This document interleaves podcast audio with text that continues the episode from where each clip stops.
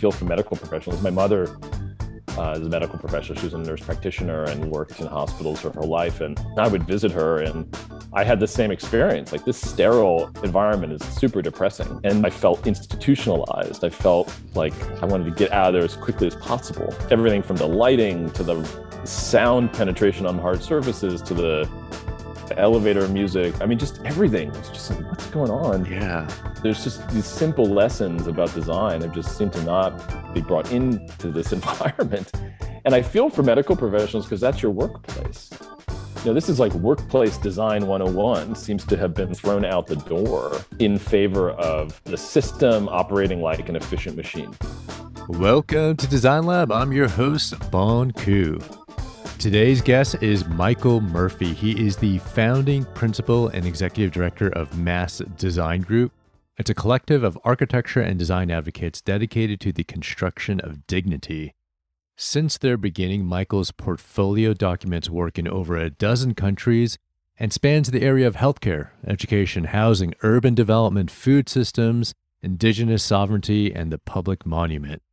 Watch his 2016 TED Talk. It has nearly 2 million views, and he was awarded the Al Filipov Medal for Peace and Justice in 2017. Michael teaches a lot. He is the Thomas W. Ventulett Third Distinguished Chair in Architectural Design at Georgia Institute of Technology, the Baumer Visiting Professor at the Ohio State University's Knowlton School, and he has lectured at Harvard's Graduate School of Design, University of Michigan, and Columbia University's Graduate School of Architecture, Planning, and Preservation. Under Michael's guidance, Mass has been awarded globally and featured in over 900 publications. They've racked up some cool awards uh, recently. They were selected as the 2022 AIA Architecture Firm of the Year. It's a huge award. And they will also feature on CBS on 60 Minutes, one of my favorite shows. They were also recognized as the winner of the AIA 2021 Collaborative Achievement Award and Wall Street's 2020 Architecture Innovator. They have also received the National Arts and Letters Award for 2017 and the 2017 Cooper Hewitt National Design Award. You can also check out his new book. It's called The Architecture of Health Hospital Design and the Construction of Dignity. And visit Design and Healing Creative Responses to Epidemics. It's a new exhibit at the Cooper Hewitt Smithsonian Design Museum in New York City. Michael and I geeked out about design and health for so long that we actually made our conversation into two episodes. It's the first time we've done this. Part one will be this week, and part two will be next week. The best way that you could support Design Lab is by rating us. It's so simple to do. And we just found out that Spotify allows you to rate podcasts. So open up Spotify on your phone, give us five stars. If you don't listen to us on Spotify, go to Apple Podcasts and give us five stars. And if you really love the show, you can leave us a comment that really helps. Right now, you can only do that on Apple Podcasts. We got a new comment this past week from the pharmacist who loves design. They said, What I love about this podcast is they look at healthcare from many different lenses. As someone who works in healthcare, it is refreshing to listen to. Thank you so much for that comment. Also, we have a newsletter that comes out. You could sign up for the newsletter by going to the link on our Twitter account. The Twitter handle is at Design Lab Pod. Now, here's my conversation, part one, with Michael Murphy.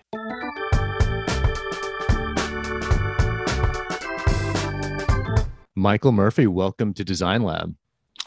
Bon, great to be here. Thanks for having me. I'm like your number one doctor fan, I think, of Mass Design Group. You know, we first met in 2016. I just want to get a trophy for that, if that's possible. I've been following your work for a while. Oh, you're my number one doctor fan. So you've been the, holding the candle to p- pulling design and health together so well. So we're, you know, just grateful to talk to you and all you're doing. I did some research on you and I discovered that you were an English major at the University of Chicago and that you like Renaissance poetry.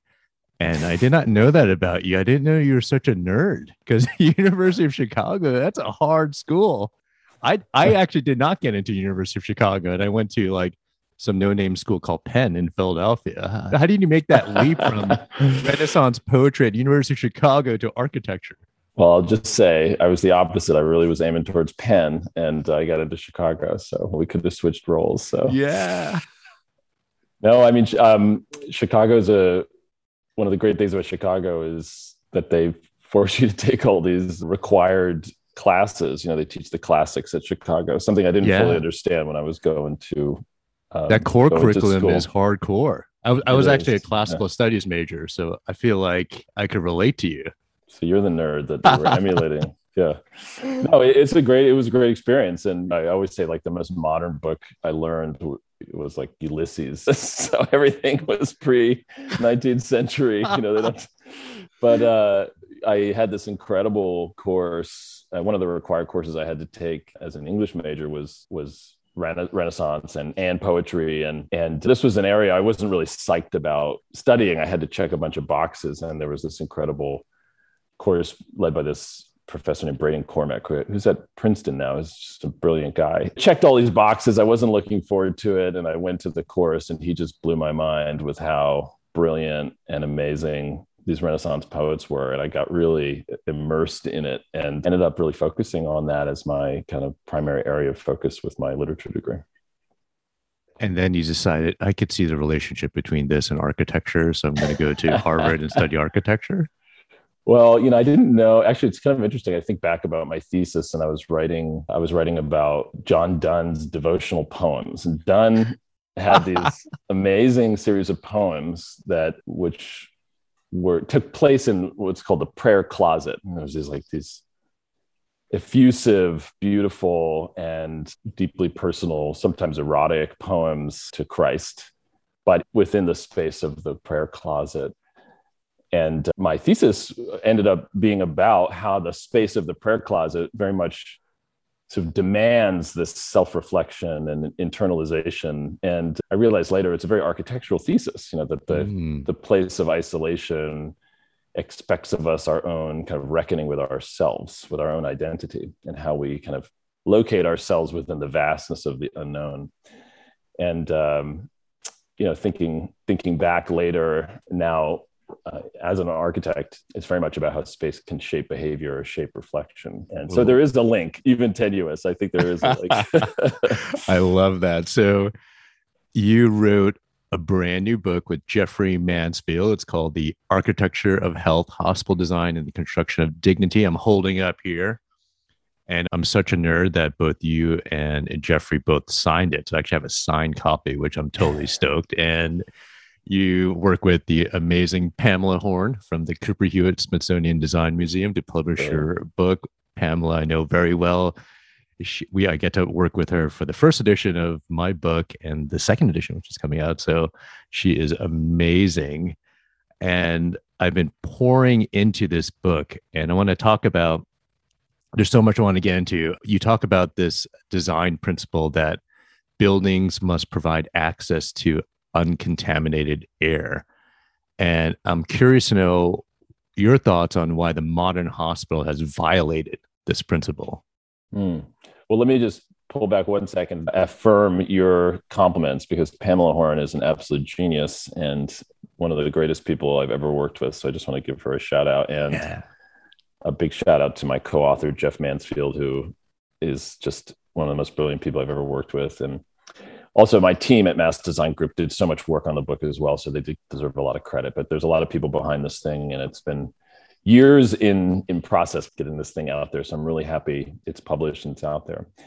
Yeah i think your question about access to uncontaminated air and like what has gone wrong is kind of ever present in all of our minds right now at this unique inflection point in i would say the history of buildings the history of mm. architecture the history of public health we're in the middle of this pandemic and we're going through this collective spatial awakening that the buildings around us are you know keeping us from getting access to uncontaminated air or allowing us to breathe more effectively and that notion that air is modulated by, the buildings around us, I think is seeping into the public consciousness globally, mm. all kind of simultaneously. That's a really big, significant change, I think, in our consciousness that buildings are not these passive, you know, vessels in which we enter or exit and live and you know do work and connect with other people. They are living agents in our ability to get access to something as fundamental as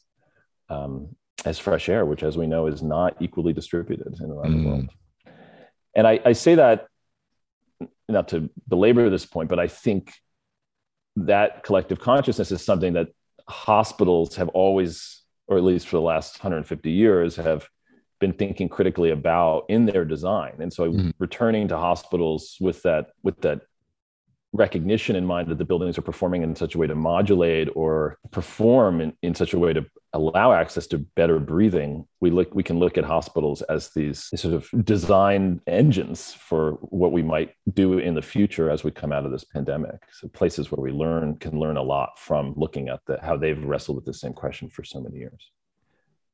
As someone who's been working in the emergency room in a hospital in Philadelphia all throughout this pandemic, I can't tell you how many times I wish my patient room had a freaking window because mm-hmm. there's not enough of these negative pressure isolation rooms. And once we found out that coronavirus was airborne, and I'm taking care of patients in these closed rooms, these small rooms, and a patient's coughing, and it's not a negative pressure isolation room. And this isn't something that's just a problem with my hospital, but it's a problem with every hospital out there. There's just not enough of these negative pressure isolation rooms. And if I could just have a window that opened and put a, a fan that I bought on Target from there that ex- blew out the exhaust, I would have felt so much more safe. And why is this? What? How come we can't even have freaking windows in hospitals that open up? There's this amazing inflection point that happened in the mid-century um, with the introduction of mechanical systems that we could control air. And uh, I talk about this in the book, but the, the first real mechanically ventilated building, truly mechanically ventilated, was a hospital. And that was the Royal Victoria Hospital in Belfast, which was designed around the mechanical movement of air. How do we hmm. deal with patients? How do we get air moving in a, in a more effective way? How do we have, how do we deal with more patients? Oh, if we can mechanically ventilate, we can stack more patients into a hospital. That kind of thinking that the machine would allow us to increase the amount of service and access to healthcare that we could provide, turn the institution into something bigger and more like effective for a larger population health crisis, immediately shifts our thinking, or at least designers' thinking, to how do you mechanically ventilate air. Hmm. And in the mid-century, that takes on its own kind of its own dominance over buildings, all building types, but in particular hospitals. And what happens is the building floor plate shifts. It goes from a thin floor plate where it's all designed around windows and air movement through them, the Nightingale Ward, to a floor plate that could take over entire city blocks or multiple city blocks, which you can only mechanically ventilate because there's not enough access to windows in the perimeter of the building. And that change is, I think, where we lost our way in a huge sense because we're now completely reliant. Your rooms are completely reliant on the mechanical system working effectively and designed for a certain air change per hour, which is not sufficient for something like the COVID outbreak. Yeah. And so we've turned these buildings into machines, into huge technological operational machines, and we've designed out one of the most effective and simple strategies that make them function uh, well, which is the ability to modulate your own airflow through the opening of you know an aperture or a penetration in the wall itself and in healthcare I feel like we're always bootstrapping solutions. We're always responding in real time instead of having this ability to look at the f- a future state and design our way there. And so we have all this PP for individuals. As a doctor, I wear an N95 with, and a face shield with still now with every patient encounter. And but you think about uh, correct if I'm wrong, but it's kind of like designing PPE for hospitals. that you're providing like this natural ventilation. And in your book, you talk about the Butaro Hospital in Rwanda that Mass Design Group uh, built as a case study for natural ventilation. Can you speak speak on that design and how we can provide PPE for the environment? Yeah, I, I think actually I'll I'll answer that in in a way kind of infection control theory. You know, like when you have infection control specialists who are trying to develop strategies to reduce infection, you know, they think about it at three scales. There's personal protection. That's of course PPE. We all know that very well. Face mask, you could only protect yourself. There's environmental protection, which is the building's performance to reduce transmissible rates of infectious disease, especially that's airborne.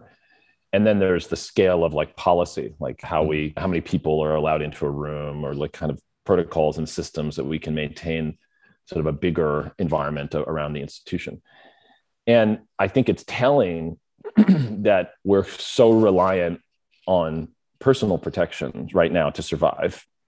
Like that says something that our environmental protocols, the ones that are our buildings, all of our buildings that are designed around, have basically all failed. And that's mm. not just at the hospital; that's at the apartment building, at the school, at the workplace. And so, the personal protection is the last barrier. But yeah. we are really, ideally, we should be aiming towards environmental controls where we don't need masks mm. indoor spaces because we can trust the environment to protect us. So I think we're really kind of at the at the last line of defense and we should be aiming towards something that's a little bit more that we both can understand and believe. As you said trust like the fan in the window. I trust that that room yeah. is going to have enough airflow. I can see it. I can visualize it. I feel safe that i can be in there with a mask or without a mask and and not feel like i'm being at risk. So i think that's a really important shift that's going to happen and or has to happen as we come out of this is recognizing the difference between personal protection and environmental protection. Yeah. Environmental protection is kind of like a immunization for buildings you know? Mm. yeah i like that. I like that notion. And if the public consciousness is able to start to read buildings along that way of thinking how are they helping protect us we start to demand we'll start to demand a much higher expectation from how buildings both perform and function but also how we visualize and can understand through you know, legible monitoring or protocols or signage or visible windows what we should expect from spaces in which we're spending you know most of our lives. How did you solve for this in the butaro hospital in rwanda yeah, we you know our first building ever, which was the Butaro Hospital, we designed with the Ministry of Health of Rwanda and Partners in Health, the incredible nonprofit um, organization, uh, faced this very issue. But this was in 2008 and nine, and the issue then was tuberculosis, another airborne disease, aerosolized, transferred through the airborne route, and of course in the in the early 2000s, the issue was called multi-drug resistant tuberculosis, which is now you're going to be able to explain to the listeners much better than I can. But basically, as it, as in its name, tuberculosis, which largely had been solved or addressed through environmental strategies like sanatoria and drug regimen in, in the mid-century, but intensive drug regimen caused started to uh, mutate into resistant strands that then became a kind of epidemic around the world, especially for resource limited areas where patients couldn't continue their drug regimen. So they were transmitting drug resistant strands. And that's super dangerous. And mm-hmm. it was being transmitted in buildings, in hospitals, in the hallways, and spaces that weren't ventilated, that weren't thought about for the design of infection control. And so, so, so if you're a patient who did not have TB, you could actually get infected with TB by going into a hospital with TB patients, and you're going there for something entirely different, like I, I fractured my my arm. Yeah, exactly. And in a particular, and it broke out in South Africa. It was some of the first cases in 2005, 2006 outside of Durban. And there you had a lot of immunosuppressed patients, so patients whose immune systems mm-hmm. were already um, very fragile if they were HIV positive or other things where, you know, HIV rates in South Africa are very high, 20, north of 20%.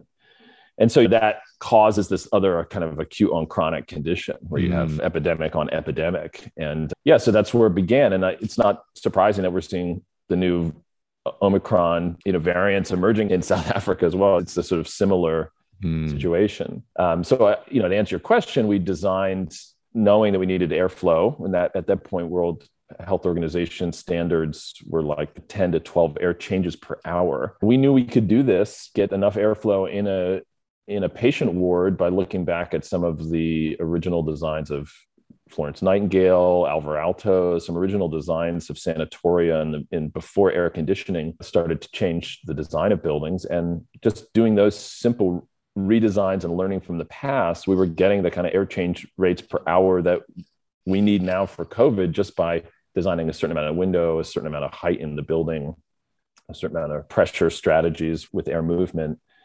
And it's it wasn't rocket science, but it's something that I think informed us and me that buildings need to be designed to manage air. That lesson turns out to be really prescient 12 years later as we face this new yeah. pandemic. So, cr- correct me if I'm wrong. You, when designing this building, you actually went back 100 and like 50 years to Florence Nightingale and those hospitals and looked at this old school technology design. Is, is that right? To think That's about right. the design of that hospital? Like, what made you think of that? Well, it's kind of amazing. Florence Nightingale. Well, I think let me back up. Uh, what made me think of that? Well, we were looking, we were working with doctors. They were the clients, and you're a doctor. I mean, sorry about that. No, I mean, the, I think I really, res- I, not only do I respect that, I respect the way that medical professionals think, which is evidence based. Mm-hmm.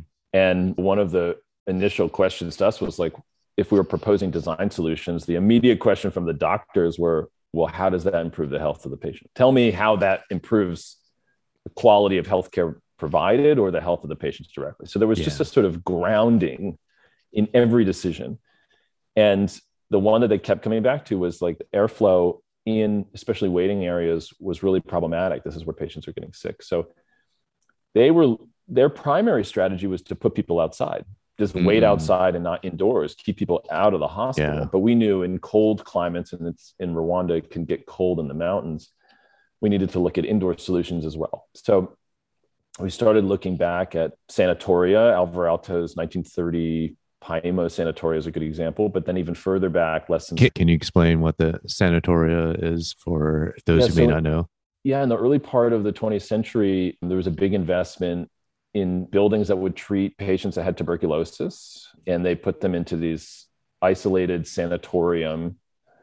Some of them were like in mountainous climates, where you could get what they called the cure, which is like putting people outside and getting fresh air. So Davos, for example, has like was originally not just have like a ski town, but it had these sanatoria, it had these places where people could go and get healthy from tuberculosis. And what that meant was they would roll them out or bring them out to sit on these lounge chairs and big open air porches in cold climates mm. and breathe fresh air all through the day. They'd be covered in heavy blankets. And they would also get what they thought was sun therapy. They called heliotherapy. So getting sun and air would help treat this disease and some of it was successful. You know obviously as a, as a scientist as a doctor you can explain some of the biochemical reasons for that and also where it wasn't successful. But the mm-hmm. assumption at that moment in time was that worked. And alvar aalto designed a brilliant one in, in finland in paimio that is this very thin building where the entire floor plate is basically about air movement through it. And there's these generous porches where people would sit all day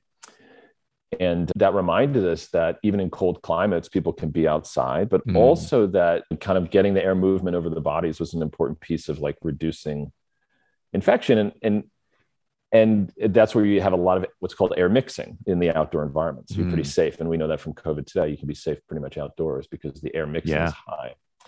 Um, but it's interesting, Florence Nightingale had thought about this early in the 1850s as well, when the Nightingale Ward, which she developed after studying hospital designs from the Crimean War, which I can talk about, I talk about in the book, she developed what we call kind of parametric plan, this plan which was you know, a relationship of windows to patients to staff. And these things are in they're in tension, they're in relationship. So you can have a room with lots of windows and you could fill it with too many people and you could have an infectious situation. So if you have a room with lots of windows with the right amount of staff and the right amount of patients, it can perform and function well as a sort of organic entity as a hospital. And that those simple ideas on notes and hospitals from the 1850s, I think carry forward today. It's really important and meaningful stuff. That is amazing. Did you get some pushback from the government saying, hey, why don't you just put air conditioners in these hospitals? Because every other modern hospital has that, and we want to be modern, kind of like Western medicine, and just put freaking air conditioners in there. Yeah, well, I think I mean I think there is a valid point to say that like comfort and climate management of certain rooms is still something that we don't want to completely ignore. And you know, I, I think the reality, you know, so for like an emergency room, you don't necessarily want air movement, but you want to control the air in it because you want to have a really sanitized space. You don't want air particles, dust particles coming into the surgical suite. So in, in that kind of condition, you do want a, a, highly mechanically ventilated and controlled air environment. And I think that's where the science of the science of mechanical systems is really necessary and important. I think can be can be really an agent in the improvement of healthcare delivery and healthcare outcomes. But I think when we just blanket spread mechanical systems over every space that we live in, prioritizing comfort mm. over over the quality of air, we actually have caused a kind of endemic crisis across the world. And so when we look to the future, I think ideally what we'd like to see is you know more of a mixed mode of systems where the places that need mechanical systems and need kind of highly calibrated air negative pressure rooms you talk about surgical suites like specific really dangerous areas we can be really calibrated in those which can be more mixed mode can like lean on natural systems again in a much more mm-hmm. productive mm-hmm. way that would be my that would be i think one future that we might aim towards i love this line from the book let me just read it it says uh, the block hospital is a sterile instrument an institution stripped of its humaneness why are modern hospitals so soulless. I've spent my entire adult life being in a modern hospital. And uh, Michael, it's depressing just going into a hospital, everything from going to the front door with security, walking into the emergency room. There's no windows. I'm not going to see sun for the rest of the time. And then it is such a sterile environment. And I guess I've been conditioned to this environment for so long. And then I've had this chance for the past like five years visiting all these other amazing studios and other companies where they really think about the space. And we were talking about before, the space can influence the behavior of its occupants. I wish we had more soul in hospitals. Yeah. Yeah, I, I think you bring up really t- t- two, you know, two points. I mean, one, I really feel for you, and I feel for medical professionals. My mother uh, as a medical professional. She was a nurse practitioner and worked in hospitals her whole life. And I would visit her and I had the same experience. Like this sterile environment is super depressing. And I felt institutionalized. I felt like I wanted to get out of there as quickly as possible. Everything from the lighting to the sound penetration on hard surfaces to the elevator music. I mean, just everything was just like, what's going on? Yeah. There's just these simple lessons about design have just seemed to not be brought into this environment.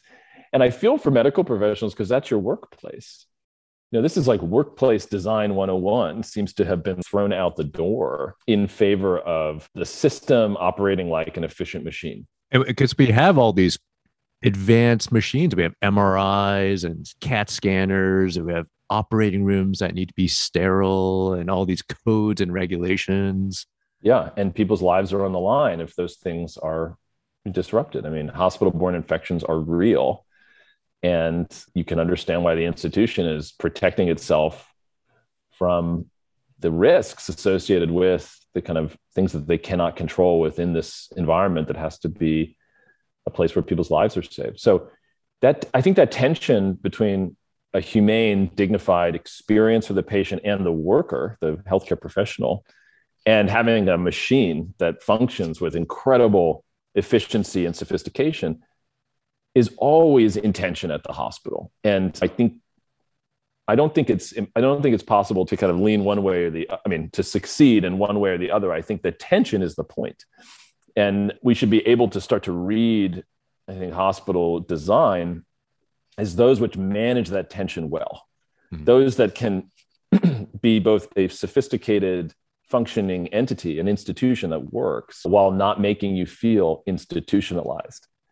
And the hospitals that I try to talk about in the book are those which have wrestled with that very issue, trying to introduce human dignity back into the spaces which have to some degree institutionalized us, made us feel like we're surrendering to this system that we can't fully understand or control. Mm. And that is the experience of healthcare for a lot of people. It's the experience of going to the hospital. We have a very ambivalent relationship to it. Sometimes it's like all we want to do is get there. When my father was very sick, like I would rather be there knowing that doctors are taking care of him no matter what it looked like. But on the flip side, I could not help but look around the medical room, the hallways without windows, the offensive lighting and surfaces, and say, like, there's just simple things here that could improve this experience that I've just been ignored or abandoned. I'm really yeah. fascinated by that. And I think there's a lot of work we need to do in partnership with doctors like yourself who have this kind of you have a spatial awareness you have a design awareness that could really inform how we could improve without improve the quality of spaces without reducing the quality of their functionality. Yeah. It seems like we use this excuse of trade-offs of in order to build a high functioning hospital we lose the beauty of hospitals and you had this awesome 60 minutes episode that you're on. Everyone should check it out. Go to 60 minutes and you talk about beauty matters and that we don't necessarily need to make this. We can insert beauty into hospitals. Can, can you speak about that? Yeah, I think that's it's well put. Thanks, Bon. Uh, you know, we we have created this one architect called a false dichotomy that we can have you know either beauty or function you know that like it's one or the other. And that's a false binary. In fact we saw in our own work in the hospital that even though it was designed around functional principles of airflow and air movement it was the beauty of the intricate stonework of the craftsmen who made the facade of the building and the walls of the building that transmitted the the concept of healing the whole person to people saw it as something that was theirs, that they owned, that it meant that we cared about them as individuals. And I think there's this other piece of healthcare that, I mean, you'll you'll know this and, and speak about this better than I can as a healthcare professional, but always wrestling with the bedside manner versus the popu- population health metrics. Like, how do we make people feel like they matter as individuals and also that they're getting the right kind of service that we're learning from broader public health data points? And I think that's the case with the hospital as well, where we have to make people feel like both they're getting high functioning quality care and that their individual lives matter, that we're serving the whole person and their lived experience, that we're kind of getting to them and not demanding that they come to us. Yeah. And I think design is the connecting point between that. Mm. It's the simple things that design thinks so critically about that experience of what does the chair feel like when you sit down? What's the lighting of the environment while you wait? Like how do we create environments that depressurize and de-stress you as a, a professional that how do we create you know floors like a maternity floor that allows the the doctors to have their stress levels at a rate that they're not, let's say, forcing women into cesarean section unnecessarily or mm. things of this nature. I think all of these things are related and design is the kind of connecting point, I think, between seeing ourselves and our daily experience and seeing our collective experience as something that we're a part of. And how do we humanize that experience for family members as, you know, I'm I'm Korean and then when someone gets sick, we all, you know, it's kind of a joke, but you know, we all come in in droves and stay with our our loved one and korean people don't like bland food so we often kind of sneak in like rice and kimchi and other stuff and but we kind of like camp out in the room. I've done that when my family members have gotten sick. I mean we don't leave until we tell until the doctors or nurses tell kick us out. But being in that room it does not accommodate family members. And so when your family member is sick you put them into this very dehumanized space and keep them separate from their loved ones. And and we saw the apex of that during covid when you are dying in a hospital room alone because we cannot figure out how to keep other people safe when seeing their loved ones. I think there's a huge opportunity here to accommodate loved ones into these dehumanized spaces Yeah, I mean, I couldn't agree more. I mean, there's so many different, both personal and cultural and familial expectations of how we care for each other. And of course, globally, this is very much the condition. There's actually a really cool organization wrestling with this very question in India right now called Noora Health, and their amazing founder, Edith Elliott.